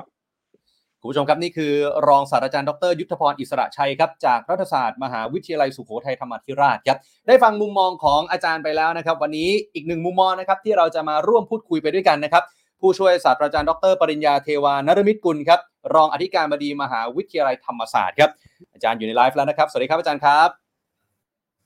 สวัสดีครับไม่ไม่ได้ไปรองที่ดีมาตั้งเดี๋ยวสักครู่นะครับปีแล้วครับเอ๊ะทำไมผมไม่เห็นอาจารย์ แป๊บหนึ่งนะฮะหรือว่าเป็นที่ผม ผมเข้ามาได้นะครับคุณอ๊อฟอ่าเดี๋ยวสักครู่นะครับอ๋อขึ้นแล้วใช่ไหมฮะน่าจะเป็นที่ผมเดี๋ยวเดี๋ยวแป๊บหนึ่งนะครับ อ่าโอเคครับอาจารย์สวัสดีครับขออภัยครับอีกรอบหนึ่งครับอาจารย์ครับสวัสดีครับสวัสดีครับ โอเคครับได้ยินแล้วครับอาจารย์ครับอ้าววันนี้มีหลายประเด็นเลยที่อยากจะถามอาจารย์อยากได้มุมมองของอาจารย์ปริญญานะครับ ผมขออนุญาตเริ่มต้นจากภาพที่หลาย ๆ คนเนี่ยตอนนี้เข้าไปกินข้าวไปรับประทานอาหารกับพลเอกประวิตยวงสุวรรณไล่มาตั้งแต่คุณอนุทินกับพลพรรคของภูมิใจไทย อาจารย์ว่าตรงนี้มันส่งสัญญาณอะไรหรือเปล่าครับเพราะว่าภูมิใจไทยเนี่ยก็โดนเล่นงานจากคุณชูวิทย์อย่างหนักเลยฮะอาจารย์ ผมคิดว่า เออเป็นธรรมดานะครับ เราต้องเข้าใจว่าภาคการเมืองเนี่ยเขาต้องเขาต้องต่อครับต่อสายกันมาอืมจริง ๆ แล้วเนี่ยใครจะรวมมาใครเนี่ยมันเป็นเรื่องที่อยู่ที่ผลการเลือกตั้ง คุณออฟครัก็บทราบใช่ครับนะครับหรือว่าเขาจำเป็นที่จะต้องมีการต่อ ต่อสายกันไว้อะอ่านะครับสร้างความสัมพันธ์กันไว้แล้วข้อสำคัญคือ เอ่อต้องเข้าใจนะครับ สิ่งที่ทำอยู่ในตอนเนี้ยเอ่อมันจะมีการทำไปเพื่อรู้ไหมครับ ไม่ใช่เพื่อผลการเลือกตั้งนะในแง่ครับของคะแนนจากประชาชนแต่ในแง่ของการเอาสสเก่ามาเข้าพักให้มากที่สุดอืทำไมรู้ไหมครับ เพราะอืมยุบสภาเนี่ยมีแน่เพราะนายกเขาบอกแล้วเขาต้องปลดล็อก โดยพ้องยิ่งเมื่อนายกเนี่ยนะครับพลเอกประยุทธ์เนี่ยนะครับมาลงพักรวมไทยสร้างชาติเป็นว่าที่นายก ครับนะครับที่พัก แล้วอาจจะเป็นเอ่อเบอร์หนึ่งนะครับหมายเลขหนึ่งนะครับของบัญชีรายชื่อนะครับอืมของพักรวมไทยสร้างชาติด้วยซ้ำไป ทีนี้ครับผมเข้าใจว่าตัวเลขเนี่ยคุณออฟครับ มาตามเป้าไหมสอพรรคไหนฮะเก่าที่จะอยู่ด้วยเนี่ยถึงเป้าหรือยัง เออรวมไทยสร้างชาติเหรออาจารย์ ใช่ โอ้ยเขาต้องได้ยี่ห้าใช่ไหมฮะ อาจารย์ว่าถึงไหมอะนะตอนนี้น้อยแค่แค่ยี่ห้าไม่พอนะจะเป็นนายกเออได้ต้องชนะพลเอกประวิตยด้วยโอ้เพราะพลเอกประวิตยเขาไม่ใช่อยู่แล้วคือผมได้วิเคราะห์ไปแล้วตั้งนานแล้วว่าสองคนเนี้ยครับนะครับเอ่อถ้ามีคนหนึ่งชนะอีกคนหนึ่งอีกคนหนึ่งอาจจะยอมถอยให้ จะให้คนที่ได้สสน้อยกว่า บอกว่าอีกคนได้มากกว่าถอยไม่มีทางดังนั้นนอกจากได้ยี่ห้าคือขั้นต่ำในการจะเป็นนายกได้ยังต้องชนะ พลเอกประวิตยคือพักพลังประชารัฐด้วยคำถามผมคือจำนวนสสเก่าที่ย้ายมาอยู่เนี่ย เออเอาละสสเก่าเนี่ยโอกาสได้รับเลือกตั้งมันมากกว่าหน้าใหม่ถูกไหมอืมครับนั้นเขาก็ต้องดึงดูดเอาสสเก่ามาเข้าพักให้มากที่สุดคำถามคือถึงเป้าหรือยัง ผมคิดว่าอย่างครับ อืมงั้นงั้นอาจารย์คิดว่าลำพังปากลำพังเยอะอ่า คือยิ่งอาจารย์เขารับปากเยอะ แต่ว่าลาออก มาอยู่เนี่ยมาสมัครอยู่เนี่ยยังไม่ถึงไม่ถึงเป้าดังนั้นเนี่ยยังไงก็ยุบสภานะครับ ยุบสภา เพราะว่าถ้าไม่ยุบสภาเนี่ย ระยะเวลาในการสังกัดพักนั้นคือ90วัน ครับนะครับ ถ้าสภาอยู่ครบเนี่ยนะครับ เลือกตั้ง7พฤษภาคมเนี่ย ในกรณีไม่ยุบสภาเนี่ยนะครับเราต้องสมัครในพักใหม่ตั้งแต่ก่อน7กุมภาพันธ์อืม ซึ่งมันผ่านมาเดือนกว่าแล้ว แต่ถ้าหากสภาถูกยุบเนี่ย ระยะเวลาในการสังกัดพักมันเหลือแค่30วัน อืมครับนะครับ แต่การเลือกตั้งเนี่ย ได้ถึง60วันอืมแปลว่าอะไรไหมครับ คุณคุณออฟครับดูเถอะพอยุบสภาเมื่อไหร่เนี่ย อาจจะเป็นยี่สิบใช่ไหมมหากรรมที่คาดการไว้ยังไงใช่ฮะก็ไม่เกินยี่สิบสองนะครับอ่าเลือกตั้งเนี่ย ไม่ใช่เจ็ดพฤษภาแล้ว น่าจะเป็นสิบสี่พฤษภาหรือว่าเผื่ออาจจะเป็นยี่สิบเอ็ดพฤษภาถ้าเกิดยุบสภายี่สิบสองนะครับ เพราะเขาเขาจะทำให้ถึงหกสิบวันให้ไกลที่สุด จะเกิดการดูดเข้าพักกันอีกรอบหนึ่ง ผมพูดไปทั้งหมดเพื่อจะบอกว่าภาพที่เห็นเนี่ยเอ่ออันที่หนึ่งนะครับ เป็นการต่อช่องกันไว้ ว่านี่คือถ้าหากพลังประชารัฐรวมกับภูมิใจไทยนะครับ เพียงพักเดียวอาจจะเป็นแกนนำตั้งรัฐบาลไม่ได้ แต่สองพักนี้รวมกันร้อยกว่าเสียงฮะ เขาคาดการณ์อย่างนั้นนะครับสองพักนี้รวมกันร้อยกว่าเสียงครับนะครับ เป็นแกนนำตั้งรัฐบาลได้ครับ ในการแข่งอ๋ออะไรแบบนี้นะครับ เออ่าอคือคือคืออย่าลืมว่าพลเอกประวิตยเนี่ยนะครับ เออเขาก็ประกาศว่ารวมได้ทุกข้าง ไปได้หมด ไปได้หมด แต่ว่าพอดีเรื่องนี้จริงแค่ประการใดคุณออฟช่วยบอกทีนะครับ ผมก็ฟังว่ามีแกนนำพรรคเพื่อไทยไปประกาศบนเวที นะครับว่าจะไม่รวมกับพลังประชารัฐนะ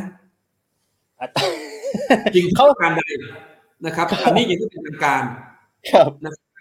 เออเออผมก็มีหลายตัวที่ต้องดูนะครับหนึ่งคือการบอกว่าแลนสไลด์ต้องได้สามร้อยสิบอืมอันที่สองเนี่ยเปรยมาถึงขนาดว่าจะไม่เอาพลังประชารัฐแล้วในการร่วมครับนะครับ ผมเลยมองว่าเนี่ยเอ่อเหตุผลสองข้อหนึ่งคือว่าเพื่อจะว่าขั้วเนี้ยก็เป็นรัฐบาลได้นะ ครับไม่งั้นคุณจะไหลไปอยู่ทางเพื่อไทยหมด เช่น คุณสมศักดิ์เทพสุทินไปแล้วครับใช่ไหมคุณสุริยะจึงรุ่งเรืองกิจก็ไปทางโน้นเพราะว่าเขาจะแข่งไงว่าพรรคไหนจะมีโอกาสเป็นรัฐบาลมากที่สุดฮะถ้าเกิดเกิดการแทงแบบคุณสมศักดิ์มากๆเข้าใครจะมาอยู่กับเราล่ะใช่ไหมก็ต้องสร้างภาพว่าเฮ้ยพอเรารวมกันกับภูมิใจไทยก็เป็นรัฐบาลได้เป็นแน่ด้วยครับหมายถึงว่าไอการจะเป็นคนที่เชื่อมได้ทุกข้างเนี่ยอื มมันจะเป็นการเชื่อมกันระหว่างภูมิใจไทยด้วยนะ อะไรแบบเนี้ยอืมเพื่อสร้างแรงดึงดูด ว่าครับมาอยู่ตรงนี้เนี่ยก็ไม่ได้แปลว่าจะไม่ได้เป็นนะ คือการที่พักพลังประชารัฐเนี่ยมีเลือดไหลออก มากเนี่ยเขาก็ต้องแก้เกมครับแต่ผมให้สังเกตแบบนี้คุณอ๊อฟพักอื่นเขาย้ายพักกันเนี่ยเขาไม่ไปลาหัวหน้านะที่แสดงว่าพลเอกประวิตยเนี่ย ถือว่ามีเออบารมีนะในแง่นี้ลาถูกทุไหมกคนแล้วเออเราไม่เห็นนะคนย้ายพักเนี่ย เช่นจากก้าวไกลไปอยู่กับภูมิใจไทย ไม่ไม่มีมีการไปลาหัวหน้านะฮะนะครับจากเพื่อไทยไปอยู่ภูมิใจไทยไม่มีเวลาหัวหน้านะครับ ครับ แต่ว่าเราจะพบหรือจากประชาธิปัตย์ยิ่งยิ่งไม่ลาอย่างเลยไม่เห็นเลยแล้วก็ยังยังยังโจมตีพักตัวเองด้วยซ้ำไปใช่ไหมฮะแต่นี่กับแบบกับพลังประชารัฐเราจะเห็นว่าทุกคนที่ออกเนี่ยอืมจะมีการขอลา นะครับอ่าอย่างพลเอกประวิตยเนี่ยอย่างอย่างอย่างแบบอย่างเป็นทางการครับครับถึงกับมีพวงมาลัยไปให้อย่างเงี้ยนะฮะเออเอออันนี้แปลว่ายังมีบารมีมากแล้วยังแบบแปลว่าอะไรครับเขาก็สร้างสัมพันธ์เอาไว้ว่ายังไงยังยังข้างหน้าเนี่ยยังร่วมรัฐบาลกันได้อาจจะอ่านั่นแหละผมผมอ่านอย่างนั้นนะครับ ถ้าอย่างนั้นแล้วเมื่อกี้อาจารย์ได้เกริ่นมาแล้วนะครับ เพราะว่าตอนนี้ฝั่งเพื่อไทยเนี่ยอะอย่างคุณหมอชนน่านเนี่ยประกาศบนเวทีแล้ว ขอ 310แรงสไลด์แล้วก็ถามเสียงชาวบ้านว่า อยากให้เราไปจับกับพลังประชารัฐไหมชาวบ้านไม่เอาไม่เอานะคุณจตุรนฉายแสงก็พูดบนเวที ว่าไม่จับกับรวมไทยสร้างชาติ ไม่จับกับพลังประชารัฐ คุณนุงอิงก็พูด 310 ตอนนี้ฝั่งเพื่อไทยพูดอย่างเดียวคือ 310 310 ถามอาจารย์ตรงๆแบบนี้ว่า 310 ของเพื่อไทยในมุมอาจารย์ พอไหมฮะเพราะว่าถ้าไปรวมสวมันต้อง 376 นี่อย่าอย่าอย่าลืมว่าสามร้อยสิบเนี่ย คุณออฟคิดว่าเขาบอกใคร บอกคนเลือกพลังประชารัฐเหรอก็บอกคนเลือกรวมไทยสร้างชาติ เลือกประชาธิปัตย์เลือกภูมิใจไทยเหรอไม่ใช่อะ บอกคู่เดียวกันเราสันนิษฐานได้นะครับว่า ว่าการไอ้สอสอเนี่ยนะครับ มีการย้ายข้างกัน ครับประชาชนเนี่ย น่าจะไม่ย้ายข้างอ่าเว้นแต่ว่าเป็นฐานเสียงแล้วย้ายตามสสคนนั้นอะครับ เอาละมันก็จะมีพักที่เป็นกลางๆอยู่จำนวนหนึ่งนะฮะที่บอกลงไปทุกข้าง แต่พักที่ชัดเจน เช่น เอาคนที่บอกว่าเป็นฝ่ายประชาธิปไตยนะครับ จะเปลี่ยนใจไปเลือกพักทางฝั่งรวมไทยสร้างชาติไหมคงไม่ไม่อืมพักทางฝั่งคอนเซอร์เวทีฟที่จะเลือกพลเอกประยุทธ์จะมาเลือกทางเพื่อไทยก้าวไกลไหมก็คงไม่ก็ไม่อืมคุณเอาว่าเขาบอกใครสามร้อยสิบเนี่ยอ่าบอกพวกเดียวกัน บอกคนเลือกก้าวไกลอ่า เปลี่ยนใจมาเลือกเพื่อไทยเถอะทำนองนั้นแหละ คือต้องเข้าใจว่าคู่แข่งของเพื่อไทยตอนนี้เนี่ย เออคือคือใครครับ คือก้าวไกลนะครับ อืมทำนองเดียวกันครับ คู่แข่งของพลเอกประยุทธ์ก็คือพลเอกประวิตยภูมิใจไทยประชาธิปัตย์ครับ อืมแต่แน่นอนนะครับ เอ่อนี่เป็นเหตุผลว่าทำไมพลเอกประวิตยซึ่งเป็นทั้งจุดอ่อนและจุดแข็งนะครับ คือพลเอกประวิตยเนี่ย ถ้าเขาสร้าง ภาพว่าเป็นอยู่ตรงกลางเนี่ยแล้วถ้าเกิดการเมืองมันแบ่งข้างกันต่อไป แล้วถ้าเกิดมากขึ้นด้วยเนี่ย ครับ คนตรงกลางจะเลือกไป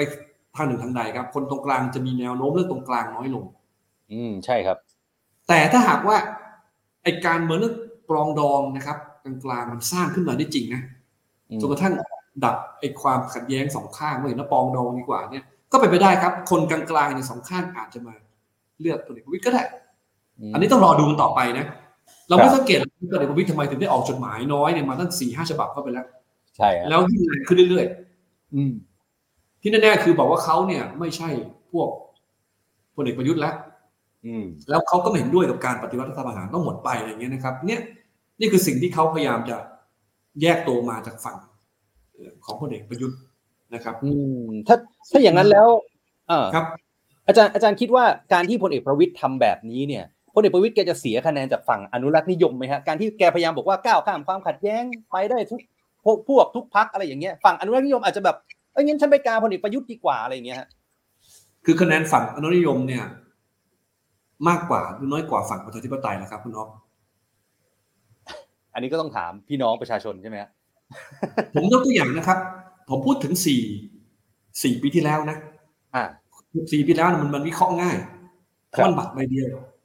คือคือเพราะที่ว่าง่ายนี่หมายถึงว่าไม่ได้แปลว่าถูกต้องทั้งหมดนะเอ่อเพราะบัตรใบเดียวมันก็เกิดการเลือกที่มันสองใบมันเลือกคนเลือกพัก แต่ว่ามันพอเห็นอะไรพอสมควรนะครับครับเอ่อคะแนนที่เลือกพักที่ประกาศเอาพลเอกประยุทธ์เป็นนายกเนี่ยนะครับ คือแปดล้านแปดอืมได้แก่พักพลังประชารัฐบวกพักรวมพลังประชาชาติไทยแปดล้านแปดครับส่วนพักที่ประกาศไม่เอาพลเอกประยุทธ์เนี่ยนะสิบหกล้านสี่แสนอืมเท่าตัวนะครับ ทั้งนี้ยังไม่รวมประชาธิปัตย์นะ อีกสามล้านสองนะ เพราะว่าพลเอกคุณอภิสิทธิ์ก็ประกาศก่อนเลือกตั้งสิบวันว่าไม่ไม่เอาเอาเหมือนกันอืมใช่ไหมครับเหลือตรงกลางเนี่ย คนไปเลือกตั้งสามสิบห้าล้านคนนะครับเอ่อสามสิบหกล้านคนประมาณนะครับเหลือตรงกลางเนี่ยเหลือตรงกลางประมาณสักเท่าไหร่ เมื่อกี้บวกกันเนี่ยนะครับ ก็ยี่สิบเก้าล้านยี่สิบแปดล้านเหลือตรงกลางมีเจ็ดแปดล้าน ก็แบ่งไปตรงกลาง มีภูมิใจไทยอะไรอีกนะครับ แบ่งไป คือผมคิดว่าสี่ปีผ่านไปเนี่ยทั้งฝั่งที่เอาพลเอกประยุทธ์เนี่ยมากขึ้นหรือน้อยลงฮะคุณอ๊อฟฝั่งที่เอาน่าจะน้อยลง แล้วแถมมี new voter อีกอีกสี่ล้านสามล้านสี่ครับ new voter เนี่ยนะครับ คือเลือกตั้งครั้งแรกคุณออฟคิดว่าเลือกใครอะไม่น่าเอาพลเอกประยุทธ์เลือกไหม ถ้าเป็นครับตลาดเนี่ย market share เนี่ยมันมันมันมันพอจะเห็นไปทางข้างไหน ผมคิดว่าโอกาสของพลเอกประยุทธ์เนี่ยคืออะไรรู้ไหมครับทั้งฝั่งคอนเซอร์เวทีฟด้วยกันเนี่ยนะครับ จะต้องดึงมาได้ให้หมด ครับ ต้องมาเลือกตัวเองมากที่สุดอืมนะครับเอ่อนี่เป็นเหตุผลนะครับ ว่าทำไมคุณทักษิณเลิกพูดไปแล้วเรื่องกลับบ้าน เพราะตอนที่คุณทักษิณพูดเรื่องกลับบ้านมากๆเลยนะ มันเกิดเป็นสิ่งที่เรียกว่าแนวร่วมมุมกลับคนซึ่งไม่ใช่ฝั่งคนที่ไม่ชอบคุณทักษิณนะ แต่ขณะเดียวกันก็ก็เบื่อหรือเริ่มจะไม่ชอบพลเอกประยุทธ์แล้ว อืมก็ต้องหันกับเรื่องพลเอกประยุทธ์ครับเพราะว่าพรรคอื่นไม่มีใครบอกไม่เอาทักษิณเลยประวิทย์ก็คุณเอกประวิทย์ก็ยังบอกจะต่อช่องมีโอกาสกับทุกพรรคได้ใช่ไหมครับ ก็ก็ทำปรากฏว่า พอคุณทักษิณบอกว่า จะกลับบ้าน ครับก็ทำให้ฝั่งไม่เอาคุณทักษิณก็จะคะแนนก็จะเป็นรวมคนที่พลเอกประยุทธ์ว่าง่ายคือพลเอกประยุทธ์ได้ประโยชน์จากคุณทักษิณประกาศเช่นนั้นคงจะเห็นนะคงจะไปเตือนอะเราหยุดพูดไปเลยหรือฟังคนพูดก็ไม่รู้นะจตุพรพูดเรื่องนี้ชัดเจนมาก ว่าเป็นแนวร่วมมุมกับให้ทักษิณให้คุณทักษิณครับ อันนี้อันนี้ทีนี้พอคุณทักษิณไม่ทำอย่างนั้น เนี่ย ไอทางฝั่งคอนเซอร์เวทีฟเนี่ยเสียงก็จะแตก เสียงก็จะแตกนะครับ และโอกาสของพลเอกประยุทธ์เนี่ย ผมเรียนว่ามีสองอย่างนะหนึ่งคือต้อง คือถ้าพูดจริงๆเนี่ยเอาเอาง่ายๆให้เห็นให้เห็นช้อยส์นะครับให้ท่านผู้ฟังท่านผู้ชมได้เห็นว่าเราคุยอะไรกันอยู่เนี่ยมันมีสามอันอืมสามทางนะครับหนึ่งก็คือนายกเป็นคนของเพื่อไทย จะเป็นใครว่าอันอีกทีนะฮะตอนนี้คุณเศรษฐาทวีสินก็เริ่ม เริ่มมาอืมนะครับ แล้ว โดยพ้องยิ่งที่บอกว่าตำแหน่งอื่นไม่เอา เอาแต่นายกทำนองเนี้ยนะครับเออแล้วก็คนที่สามของเพื่อไทยยังไม่เปิดตัว ครับคือใครนะครับเอ่ออันนี้คืออันที่หนึ่งคือนายกเป็นคนของเพื่อไทย ซึ่งตอบถามคุณออฟนะครับ ตัวเลขจะเป็นนายกได้มันต้องสามเจ็ดหกใช่ไหมพักเพื่อไทยต้องการเท่าไหร่ ต้องรวมใครอีกจนถึง นะครับ อันที่สองเนี่ยก็คือพลเอกประยุทธ์คือนายกเก่าแชมป์เก่าได้เป็นต่อโอกาสเขาเป็นประยุทธ์คือต้องต้องชนะพลเอกประวิตยอืม ครับ แล้วสามารถให้พลเอกประวิตยมารวมกับตัวเอง แล้วก็เอาเสียงสวนะครับ มาเติมให้ ครับ โอกาสเป็นตรงนั้นนะครับ ถ้าต่ำกว่าสองร้อยห้าสิบไปบ้างก็ไปช็อปเอา ส่วนโอกาสของพลเอกประวิตยคืออะไรครับพลเอกประวิตยคือ ต้องรวมเสียงให้ได้สามเจ็ดหกโดยที่ ไม่ต้องเป็นเสียงสวได้ ยิ่งดีเลย อืมครับผมนึกว่าถ้าวิเคราะห์กันทีละทางเนี่ยว่าทางสามทางเนี่ยทางไหนมีโอกาสมากสุดพรรคเพื่อไทยเป็นที่อันดับหนึ่งนะครับ ถ้าเขาเกินสองห้าสิบนะครับ แต่ยังไงก็ไม่ถึงสามเจ็ดหกก็ต้องการพรรคอื่น ใช่ไหมครับ แล้วจะเอาใครล่ะไม่ถึงสามเจ็ดหกนะครับ เพราะถ้าอีกฝั่งหนึ่งเนี่ยนะครับที่เป็นฝั่งคอนเซอร์เวทีฟเนี่ยมีเกินร้อยยี่ห้านะครับ มันก็ยังไงก็รวมไม่ถึงสามเจ็ดหกครับสสใช่ไหมครับ นี่เองครับที่เป็นเหตุให้ไปข่าวในตอนต้นไงว่า มีความเป็นไปได้ที่จะรวมกับพลเอกประวิตยเพราะหวังเสียงสวแต่ว่า สวจะถูกกดดันมากขึ้นเรื่อยๆนะครับ ถ้าหากว่าทางฝั่งพรรคเพื่อไทยนะครับ ยิ่งได้คะแนนมากเท่าไหร่เยอะเช่นสามร้อยสิบนะครับสวจะมา ก็ต้านยาก ไม่ต้านยากนะครับ เท่ากับเฉพาะปฏิปัติพักเออเฉพาะเพื่อไทยพักเดียวเนี่ยสามร้อยสิบที่เหลือแค่แค่ร้อยเก้าสิบใช่ถูกไหมฮะเขาก็ชวนพักอีกจำนวนหนึ่งก็ถึงสามเจ็ดหกแล้ว ถ้าได้แค่สามร้อยสิบสวก็ต้านยาก ต่อให้ที่เหลือไม่มาเนี่ยสอสอที่เหลือจะเหลือแค่ร้อยเก้าสิบครับร้อยเก้าสิบเนี่ยมันต่อให้บวกเสียงสวแล้วเป็นนายกได้ ไม่มีทางรัฐบาลได้ ผมถามว่าพรรคไหนจะไปร่วมนะครับ กับรัฐบาลที่มีสสแค่ร้อยเก้าสิบรวมกันแล้ว ครับ ต่อให้รวมตัวเองเข้าไปก็ไม่ถึงอยู่ดีภูมิใจไทยโบสเข้าไปก็ไม่ถึงก็ก็ไม่ร่วมดัง นั้นเพื่อไทยก็ต้องประกาศตรงนี้แล้วผมวิเคราะห์ไปแล้วนะครับเขาก็หมายจริงๆความหมายคือบอกคนที่กำลังจะเปลี่ยนใจไปเลือกก้าวไกลหรือคนเลือกก้าวไกลให้มันเลือกเขาอะไรก็แล้วแต่นะอถ้าถ้าอย่างนั้นแล้ว อ่า เชิญต่อฮะอาจารย์ผมที่มองมองที่สามนี้นะครับ เอ่อผมมองว่าเพื่อไทยเนี่ยนะครับ รวมกับพรรคทางฝั่งที่เรียกว่าฝั่งประชาธิปไตยเนี่ยยังไงก็แลนสไลด์ อืม ยังไงก็แลนสไลด์นะครับ เมื่อดูจากสถิติการเลือกตั้งของเขาที่แล้ว ครับเขาที่แล้วเนี่ยนะครับ เอ่อสิบหกสิบหกล้านสี่แสนคะแนนฮะนะครับ ถ้าบวกกับพรรคประชาธิปัตย์ที่บอกไม่เอาพลเอกประยุทธ์ด้วยเนี่ย มันก็ยี่สิบล้าน อืมอืมนะครับ จากสามสิบห้าอืมล้านนะครับเอ่ออันนี้ก็เป็นแล้วทางห้าล้านก็มีบัตรเสียด้วยนะวันออกเสียงจำนวนหนึ่งนั้นจะเห็นได้ว่าเอ่อทางฝั่งที่เป็นเรียกว่าฝั่ง ไม่เอาพลเอกประยุทธ์เนี่ยมันปริมาณมากกว่าตั้งแต่คราวที่แล้ว แล้วผ่านไปอีกสี่ปีก็เป็นขาลงมากขึ้น แล้วมี new voter มาเติมใหม่อีกสามล้านกว่าคนอ๋องั้งั้นที่บอกว่ายังไงก็ตามนะทางฝั่งครับทางฝั่งที่เรียกว่าฝั่งประชาธิปไตยเนี่ยตัวเลขรวมกันเนี่ยเกินครึ่งแน่แต่จะแต่เกินว่าครึ่งเมื่อไหร่อ่าอ่าอันนี้คือประเด็นครับ ยิ่งเพื่อไทยทำตัวเลขได้มากเท่าไหร่อำนาจต่อรองก็ยิ่งมาก นะครับงั้นแต่ว่าโอกาสช้อยที่สองของพลเอกประยุทธ์เนี่ยจะค่อนข้างยากครับนะครับ เพราะว่าในเมื่อฝั่งประชาธิปไตยเขารวมกันเกินครึ่งไปแล้วนะครับฝั่งพลเอกประยุทธ์เนี่ย จะทำยังไงก็ไม่ถึงครึ่งอืมอย่าลืมนะครับว่าในคราวที่แล้วเนี่ย ก็เหมือนกันไม่ใช่เหรอพรรคพลังประชารัฐของพลเอกประยุทธ์ได้แค่ร้อยสิบหกครับ แล้วเป็นนายกได้ไงครับ ก็เพราะอะไรครับ เพราะว่าพรรคภูมิใจไทยเขามัดรวมกัน กับประชาธิปัตย์ครับ ชาติไทยพัฒนา อืม เป็นประมาณเท่าไหร่ล่ะร้อยี่สิบเสียง ครับ มาเป็นก้อนเลยครับพอก้อนนี้ไปเติม ไปเติมกับพลังพลัฐนะครับ บวกกับรวมพลังประชาชาติไทยอืมแล้วก็สอสอเอ่อที่อาจจะช้อปปิ้งมาจากเศรษฐกิจใหม่ อีกจำนวนหครันึ่บงก็เลยถึงไงอืมแต่ถ้าหากคราวนี้เนี่ย ต่อให้ทั้งก้อนเนี่ยมารวมกันก็ไม่ถึงเขาจะมาเหรอ ผมมองว่าคราวนี้เนี่ยนะครับเขาจะแยกขายครับเขาไม่ได้ขายรวมกันแล้วอ่าพรรคเนี่ยเคยมาเป็นก้อน รอบนี้ไม่ อย่างน้อยภูมิใจไทยกับพิปัตย์เนี่ยแยกแน่อืมไอ้ปัดเอ่อส่วนชาติไทยพัฒนาก็อาจกับภูมิใจยังอาจจะเกาะกันอยู่นะครับ แต่ว่าครับครับภูมิใจไทยกับพิปัตย์เนี่ยไม่ได้ไม่ขายรวมแล้วก็จะขายแยก ครับ อืมอืมเพราะว่าทั้งก้อนเนี่ยสามพักรวมกันยังไงก็รวมกับ รวมไทยสร้างชาติ ต่อให้บวกพลังประชารัฐเข้าไป อาจจะไม่ถึงสองร้อยสิบหรือน่าจะไม่ถึง นั้นโอกาสของการสลายขั้วตรงเนี้ยจะมีนะครับ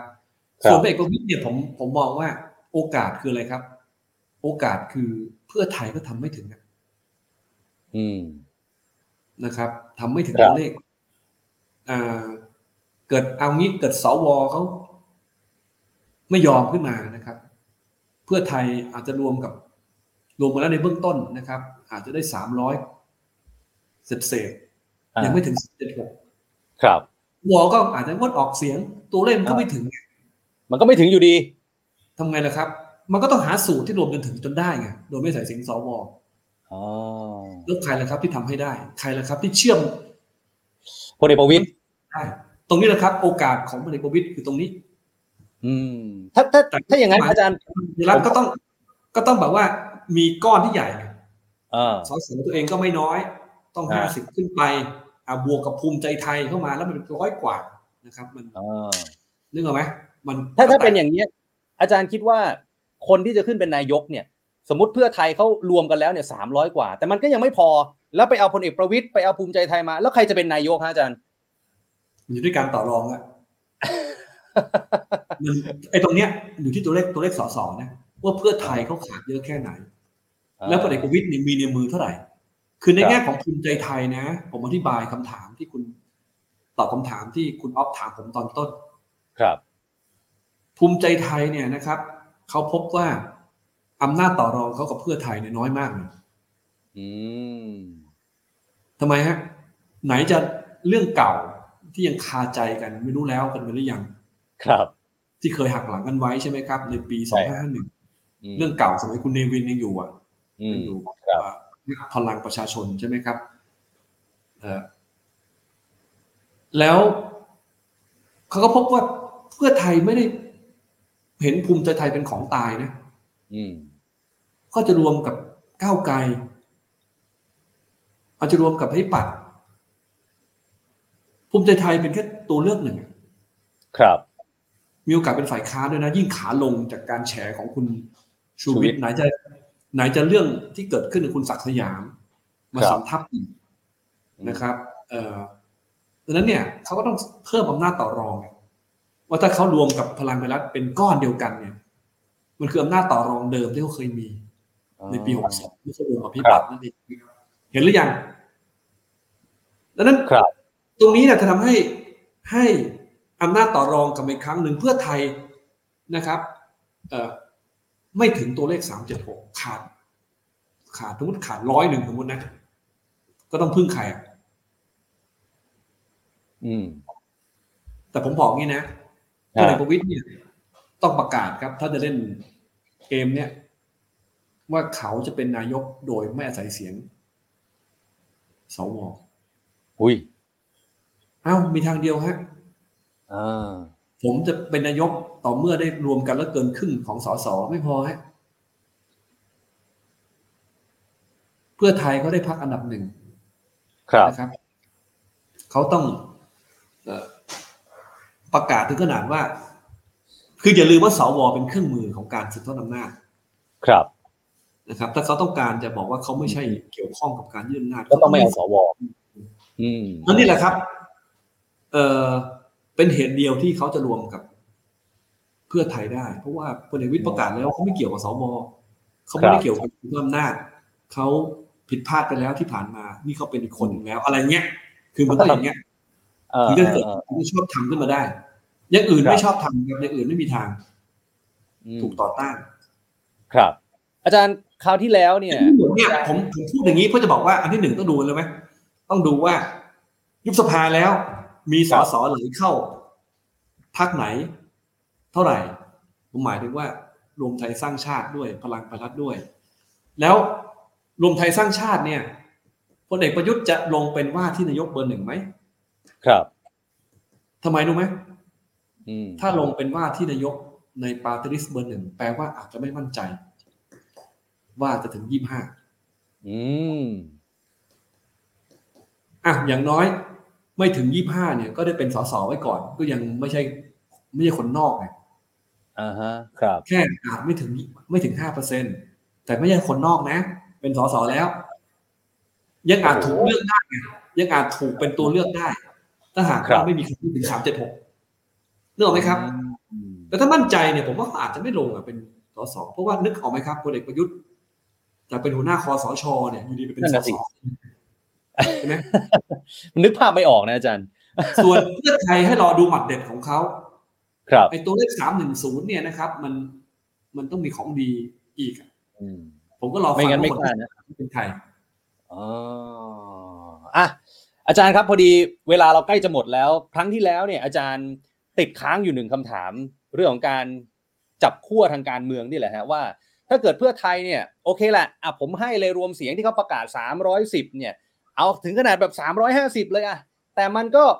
สวเขาบอกไม่เอาอยู่ดีอะเหมือนที่อาจารย์บอกเมื่อสักครู่ฮะสวหัวเด็ดตีนขาดก็ไม่เอาเพื่อไทยยังไงก็ไม่โหวตวันนี้คุณหมอชนน่านไปออกรายการ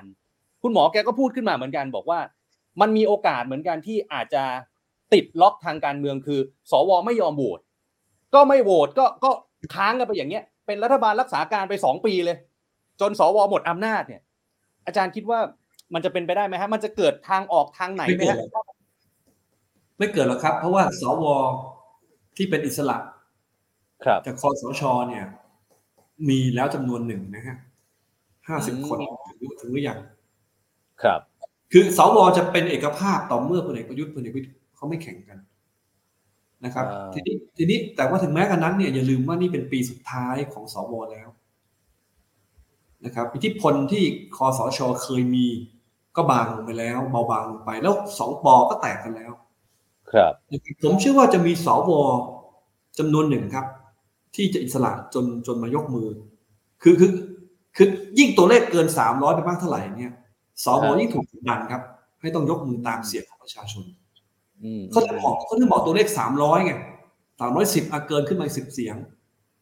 เพื่อไทยมั่นใจครับ ถ้าถึงตัวเลขนี้เนี่ยเขาได้เป็นรัฐบาลแน่เพราะสวจะไม่กล้าค้านอืมอืมอื ผมมองว่าไม่ต้องเพื่อไทยโดยลำพังหรอกรวมกับพรรคอื่น นะครับ ให้ถึงสามร้อยสิบเนี่ยครัไม่บมีทางครับที่ที่ที่ที่สวเขาจะ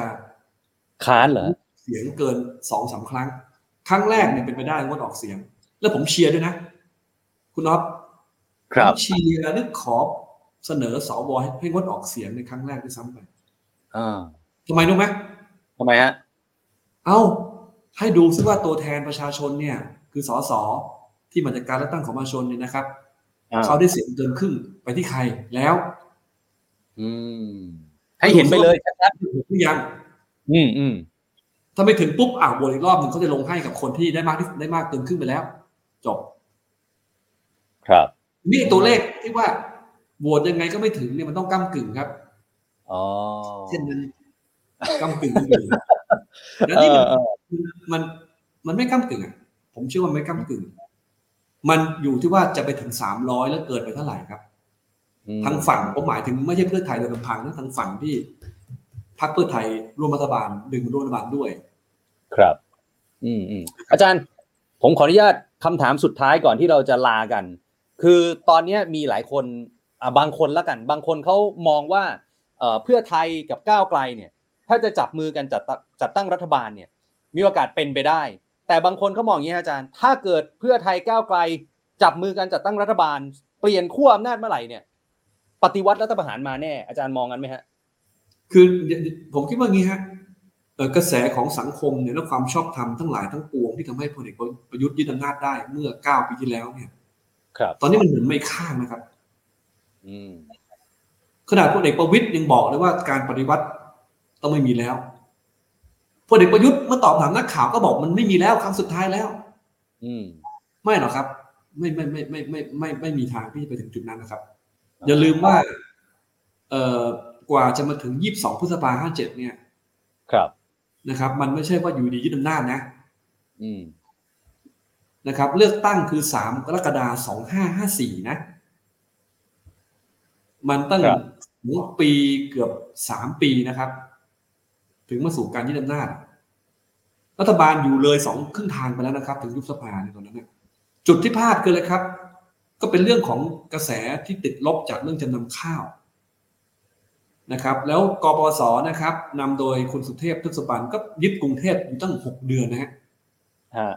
กว่าที่จะสร้างความชอบธรรมให้กับพลเอกประยุทธ์มายึดอำนาจได้ครับผมไม่คิดว่าจะเกิดอะไรอย่างนั้น คือข้อสำคัญคือตรงนี้ครับ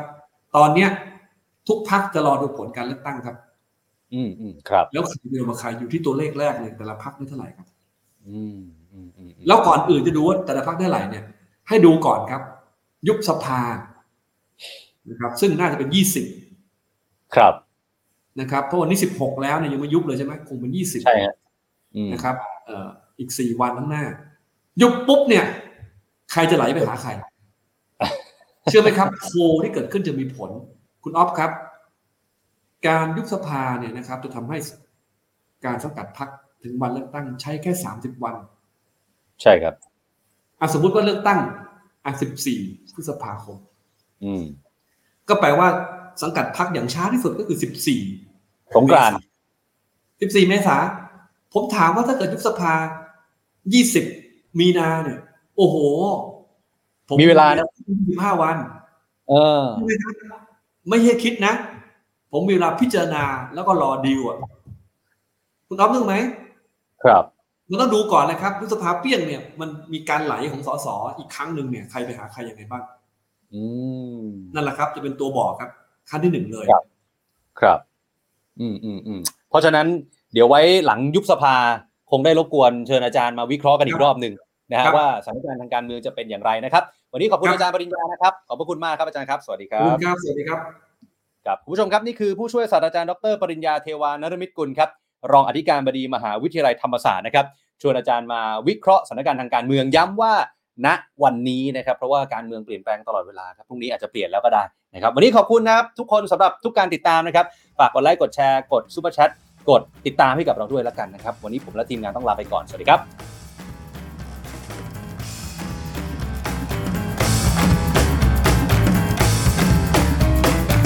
Standard Podcast, eye opening for your ears.